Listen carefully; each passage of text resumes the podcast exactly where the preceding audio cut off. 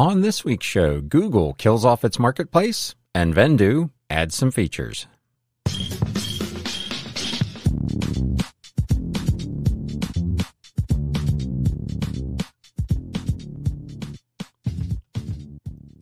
What is up, Galaxians? Welcome to episode number 208 of the Galaxy CDs, Rocks, and Flips Reseller Talk podcast. My name is Ryan, and we've got a little bit of reselling news and a handful of what sold items. Was not a very busy week last week. I've, I've, been hearing that from a lot of folks. With it being the holiday, I did not expect it to be. Uh, if you're following me over on Instagram, I posted, I, I think I sold like 60 some listings last week, which is way, way down from what I normally do. But when I looked and compared it to last year, same week, I was only down $20 for the week. So I'm going to chalk that up as a success. So let's get into this reselling news. Use updates. Now, most of you know that I use List perfectly for my cross posting, but there is another platform out there that does the same kind of thing. The program is called Vendoo, and they announced some new features this week that I think will have their users pretty excited. So, uh, they have announced a sale detection and automatic delist, which, if you do a lot of cross listing on a lot of platforms, can be a really, really handy feature. Vendoo, they say, is a reseller's best friends. They're constantly adding new features to help you work more efficiently and scale and grow your reselling business. They are thrilled to offer sale detection and automatic delist. They will now detect sales and automatically delist your items from remaining marketplaces as they sell. They do have a, a, YouTube video that shows how that process works. I will, of course, link to this and all of today's news stories in the show notes and the video description below. Number one, it says in the marketplace connection screen, you would toggle on sale detection on the marketplaces where you would like Vendoo to detect sales so you can actually tell it which sites you want this to be active on. Uh, then you would say you either connect or disconnect, and then that's it. As your items sell, Vendoo will detect those sales and automatically delist them from any remaining marketplaces that you have also selected. They will also notify you that you have made a sale. So it's a pretty cool feature. Uh, in your sales detection dashboard, you will see any sales that have been detected and automatically delisted by Vendoo. It says, for example, they detected that these jeans, if you're watching on YouTube, you can see this on the screen were sold on Poshmark and automatically delisted from other these other seven marketplaces where they were listed. This item will appear with a yellow warning symbol as it is pending sales details. Be sure to update your details for your inventory spreadsheet and analytics. Vendoo sale detection and automatic delist simplifies the way you work and prevents you from double selling inventory, which is the big thing that most sellers are worried about when they do cross posting is that they will accidentally fail to delete something from another site that has sold. I have done that on a couple of occasions because I do all of that manually. Um, shame on me. I should have it all automated, but I don't. And it, it does happen from time to time. Most customers, generally speaking, have been pretty understanding. I have not had anybody get really nasty with me about it. It happens they seem to understand that we're small sellers trying to do a big job, but uh, this would definitely help to eliminate that possibility. So to learn more about sale detection and automatic delist, which is currently in beta, you can check out the Vendoo Help Center. There's a handy little link in that article. So if you are a Vendoo user, let me know in the comments below. If you're watching on YouTube, uh, is that a feature that you intend to use, and are you uh, super stoked about it? The FTC is once again uh, looking at some stuff over on Amazon, though this is not really directed at Amazon proper. Paying to sabotage a rival seller, the FTC wants to stop the practice. An Amazon seller received a disturbing message from a buyer, which the seller posted on the Amazon discussion boards last Monday. The note said, Hello, I just wanted to send something your way that I found rather interesting. I get solicited by Amazon sellers all the time to review their products, but never once have been I have have I been offered a commission to leave a negative review for a competitor. I'm not sure why you guys would be targeted this way, but they offered me money to leave a one star review for your product and then return it. I actually think your product looks good and I've always wanted to try a cold plunge, so naturally I refused their offer. The picture is attached so you can see it. Thanks for your time. The seller said their rival was willing to pay $10 for a negative written review, $20 to add a picture, and another $20 if they included a video. uh, the stuff that people will do uh, just unreal. Uh, they talk about in this article the uh, infamous Amazon bribery case, which showed how far some sellers may be willing to go to boost themselves and or demote their rivals. Federal prosecutors allege that the defendants in this particular case had Amazon insiders delete negative product reviews from their own product listings and also cause fictitious negative product reviews to appear in victims' sellers' product listings to gain a competitive advantage and to settle scores. What's disturbing about this week's thread on the Amazon board is the number of sellers who seem to have completely lost confidence in the review system on Amazon. Sellers, they note, are not the only ones concerned with this behavior. The behavior of bad actors and their use of fake reviews, including fake negative reviews. So is the FTC. The Federal Trade Commission last week in a press release, they announced an effort to update its advertising guides to combat deceptive reviews and endorsements the FTC said it was seeking content, or comment rather, on a number of proposed measures to fight decept- deceptive practices. Man, I cannot talk today. uh, that include prohibiting bu- prohibiting buying positive or negative reviews. The FTC wants more teeth when it comes to enforcement, saying that case by case enforcement without civil penalty authority might not be enough to deter clearly deceptive review and testimonial practices. So, I I assume this is something that is sort of specific to Amazon, where you can review a product as opposed to reviewing a seller necessarily. So, but again, uh, the FTC has gotten involved in something over on Amazon. If you are a card seller, uh, eBay is going to hold their next collectors camp during Major League Baseball's All Star Week. We talked about a couple of weeks ago they had done one of these events. There, this will be their second collectors camp. It will take place in Seattle in time for baseball's All Star Week this month. eBay Vice President of Collectibles Gene Cook took to social media platform LinkedIn to describe the inaugural event during the NBA draft week and to announce this second camp eBay Collectors Camps, announced in June, offer special training sessions for buyers and sellers of sports trading cards. Cook said the events are designed to level up participants' collecting skills with eBay's suite of tools and services, including the eBay Vault, the price guide, and collection and authenticity guarantees. In addition to shooting hoops during the basketball trading card camp in June, Cook said we also had some legendary basketball trading cards and memorabilia at the event that fans could get up close with, showcasing an unmatched inventory that everyone from rookie to experienced collectors can shop via eBay. He added in his LinkedIn post, I now have uh, Michael and Sabrina cards headed to the eBay vault. Cook returned to eBay, it says, in the fall of 2022 after having first worked at eBay back in 2003 through 2015, leaving just prior to the breakup of eBay and PayPal. Uh, he ho- heads this collectibles category globally, which is one of eBay's priorities in its focus category strategy that we've talked about on this show on numerous occasions. If you are a card seller, let me know in the comments below. If you're watching on YouTube, if this is an event that you would attend if it was anywhere near you, if you happen to be in the Seattle area for uh, All Star Weekend or All Star Week, let us know if you're going to go and what you think of it. So selling stuff online apparently is really hard. uh, I know we talk a lot on on all of these shows and the, the message boards and whatnot.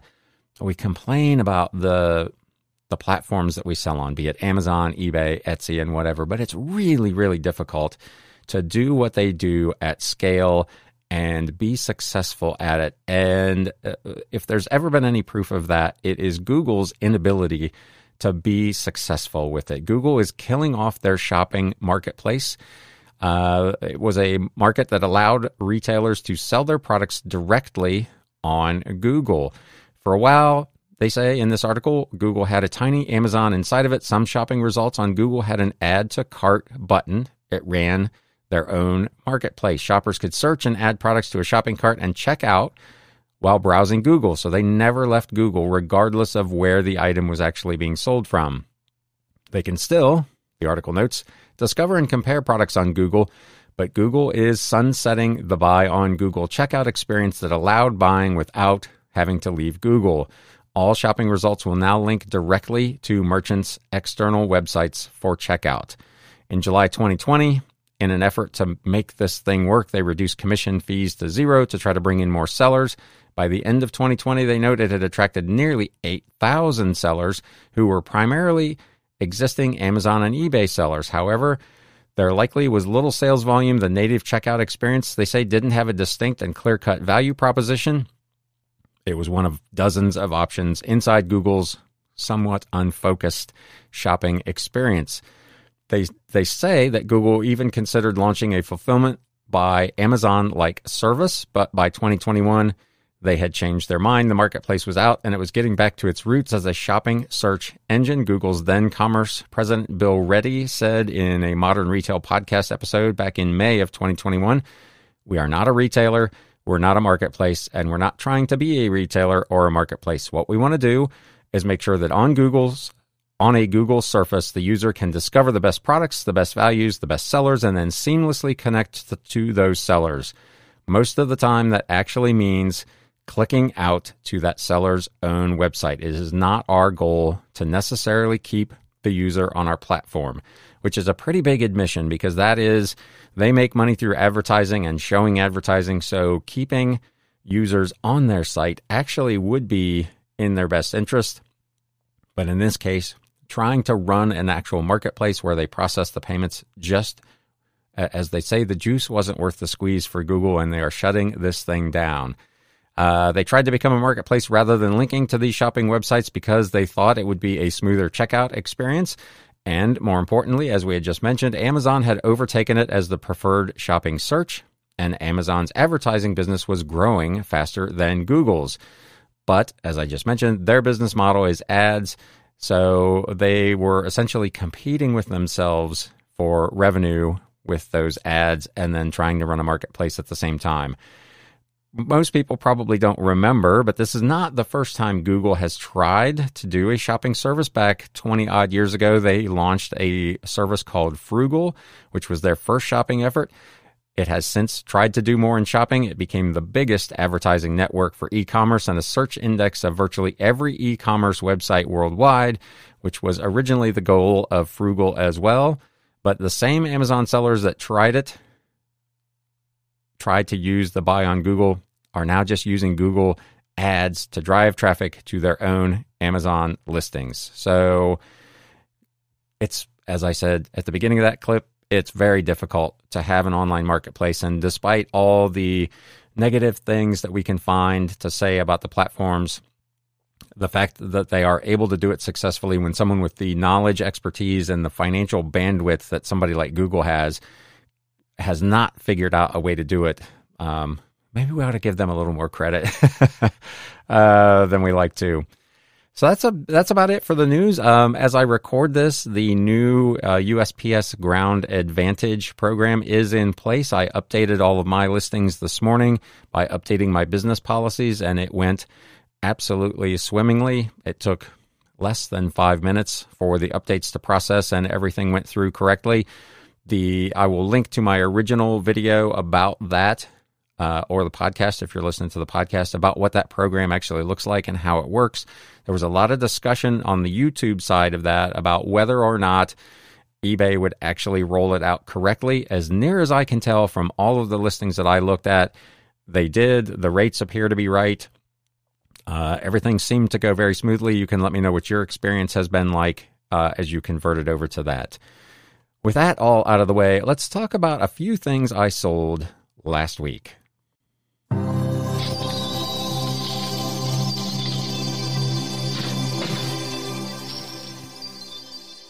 So I don't have a whole bunch this week. Um, mostly, uh, as usual, it's all kind of books and stuff like that. But the, I wanted to start with this kind of an unusual thing. I was at an estate sale a few weeks ago, and there were boxes and boxes of old sports programs, primarily from the University of Dayton and some of the minor league teams around Dayton. Apparently, at one time, Dayton actually had a professional basketball team in the World Basketball League and one of the programs in this lot was the 1991 Dayton Wings Flight Path program was their game versus the Florida Jades and it was the first game for both teams in that league. I picked up this whole mess of these sports programs for what averaged out to about five cents a piece. This one sold for $13.99 plus shipping. I've sold three already University of Dayton football programs uh, for $11.89 plus shipping. So I've already made my money back pretty much on the entire lot, and I, I don't even begin to have it all listed yet. So kind of be on the lookout for that. A lot of times you can really get these things things like this in big quantities for really really low prices. I know an 11 or a $14 sale may not sound like a lot to a lot of you, but with those kind of profit margins from a nickel to 12, 13, 14 dollars before fees, uh, you can rack up a lot of money in pretty short order with that sort of thing. What else do we have here this week? Uh, an old book. Uh, picked this up at an estate sale for a dollar. If you're watching on YouTube, you can see it's not really in that great a shape. The dust jacket has pretty significant damage, but this book is fairly hard to find. Life in Colonial America by Elizabeth George Speare was part of the Landmark Books Giant Illustrated Editions. It's a 1963 hardcover with its dust jacket listed it for $24.99 plus shipping and sold it at full price. Another book, I was at an estate sale that had, I think I mentioned this sale maybe a month ago on this show. They had a lot of like German and foreign language books, and I, I passed on most of them because I really just couldn't find many comps, but I did pick up a few of them. Here is one uh, in English. It's titled "I Saw How Nuremberg Went Under." It's from 1955. Was written by Fritz Nadler. This was a trade paperback uh, about the events towards the end of the Second World War. This was in German. I had it listed for $34.99 plus media mail shipping. Got a watcher, sent out a 15% off offer, and sold it for $29.74. Let me know in the comments if you're watching on YouTube do you do, if you do books, do you do foreign language books and how do you do with them? In a lot of cases, I find it very difficult to find any or enough comps to really make fair judgments on what they're actually worth. So, in, in a lot of cases, unless I can get them super cheap uh, because I'm concerned that I might get stuck with them, I will pass.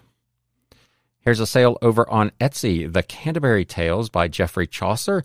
This was a special edition from, I believe, the 1950s, was uh, published for the George Macy Company, um, now known just as Macy's, for those of you who are into department store history. Uh, this was published by the Heritage Press. It was a hardcover, uh, included the Sandglass newsletter, which was a newsletter that came out with these kind of um, specialty books that the Heritage book club sent out. If those things are in there, it kind of enhances their value. This was in really, really nice shape. It sold for twenty nine ninety nine plus media mail shipping. This was part of a lot that I bought for a dollar and fifteen cents a piece at a garage sale uh, a couple of months ago. Uh, the sale I mentioned earlier with the sports program, there were also a handful of vintage automotive brochures in that. I sold one uh, last week from 1966. The Ford Thunderbird sales brochure from the Ford Motor Company was from printed in 1965 in really, really nice shape. I had this listed at auction at $29.99 plus shipping. I sold it last week and the guy never paid. Uh, so he's blocked. Uh, so I relisted it and sold it again for the same price, twenty nine ninety nine. It's another one that I'm into for a nickel. It was part of that big lot of programs. So another pretty nice flip.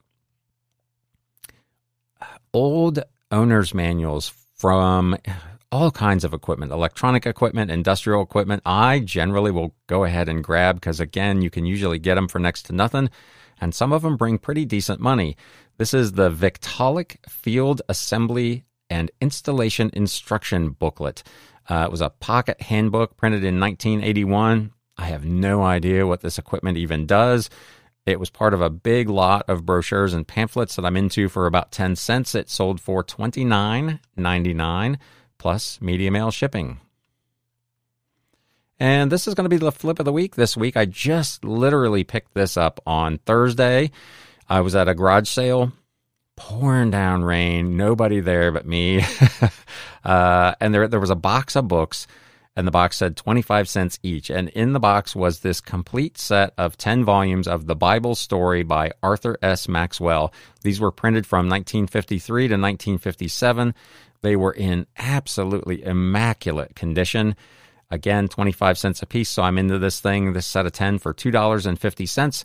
I had it listed for $64.99 plus shipping, and it sold for $56 uh, plus shipping on an offer. So 250 into 56 bucks. I will do those kind of deals all day, every day. I need I need more of them. uh, and that's about it for this week. There's just with the holiday and everything, there wasn't a lot of stuff going on in the news not a lot of sales activity. It, Tuesday, the actual holiday, July 4th, was virtually non existent. I think I made one sale all day. It managed to extend my streak of never having a day since I went full time doing this that I didn't sell at least one thing, but man, it was close. Uh, so anyway, I hope this finds you well. I hope sales are picking up for you. Let me know how things are going. Let me know what you thought of anything that you saw in this show. If you found anything here today helpful, interesting, informative, or just kind of fun, please do me a favor. If you're watching on YouTube, whack that thumbs up button. If you're not currently a subscriber to the YouTube channel or a follower of the podcast, please consider doing that as well. And now, my friends, it's time to sell. Thanks, guys. You have been listening to the Galaxy CDs Rocks and Flips Reseller Talk podcast. Thank you so much for tuning in, and we will catch you again next time.